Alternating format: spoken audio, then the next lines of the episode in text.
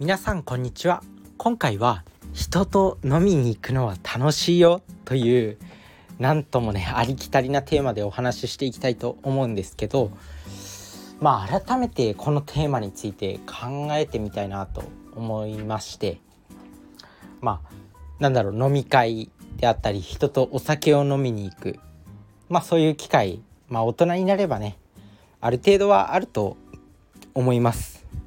まあ、そんな感じでそれは普通に単純に楽しい娯楽として必要なことではないのかなっていうふうに思いました。まあ、そんな感じで話していくんですけどまあなんだろうこうめちゃくちゃ合理的に生活を送ってる人とかもう絶対に将来成功してやるぞみたいなそんな人っていうのはまあなんだろう職場の同僚に飲み会を誘われたとしても、まあ、行かないと思うんですよね。自分は勉強するからとか自分は副業するからみたいな感じで断ると思うんですけどやっぱりなんだかんだ言ってね職場の人と飲み会に行くお酒を一緒に飲みに行くっていうのはコミュニケーションにおいて非常に重要なことだと思うんですよね。まあ、たとえそのなんだろう飲み会に行く相手の人が別にこう大した成績を出してないとか大した成果を出してないっていう人でも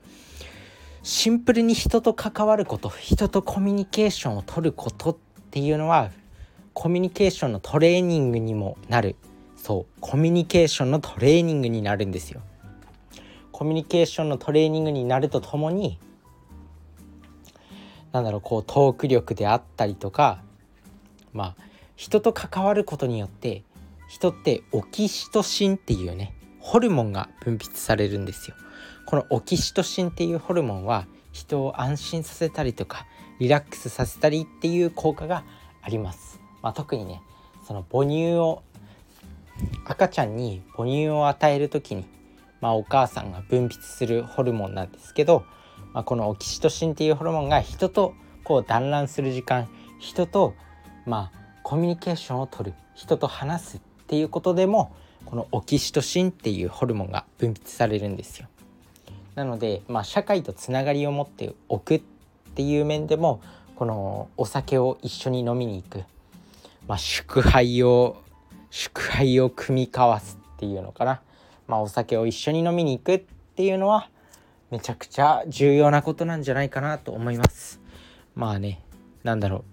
まあ、それこそいろんなね人脈持ってる人とかっていうのは、まあ、会食とか、まあ、そういった場面でお酒を一緒に、まあ、どこどこの社長とかと一緒に飲みに行ったりすることもあると思うんですけどやっぱ会社の同僚っ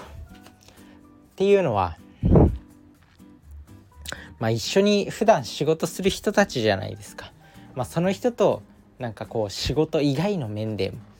知っておくこと仕事以外の面でもその人について知っておくこと、まあ、例えば仕事中ってなんかこう趣味であったりその人が何が好きかとかその人の好きな食べ物は何か誕生日は何か兄弟は何人いるのか家族構成はどうかっていう話ってなかなかこう仕事中にできる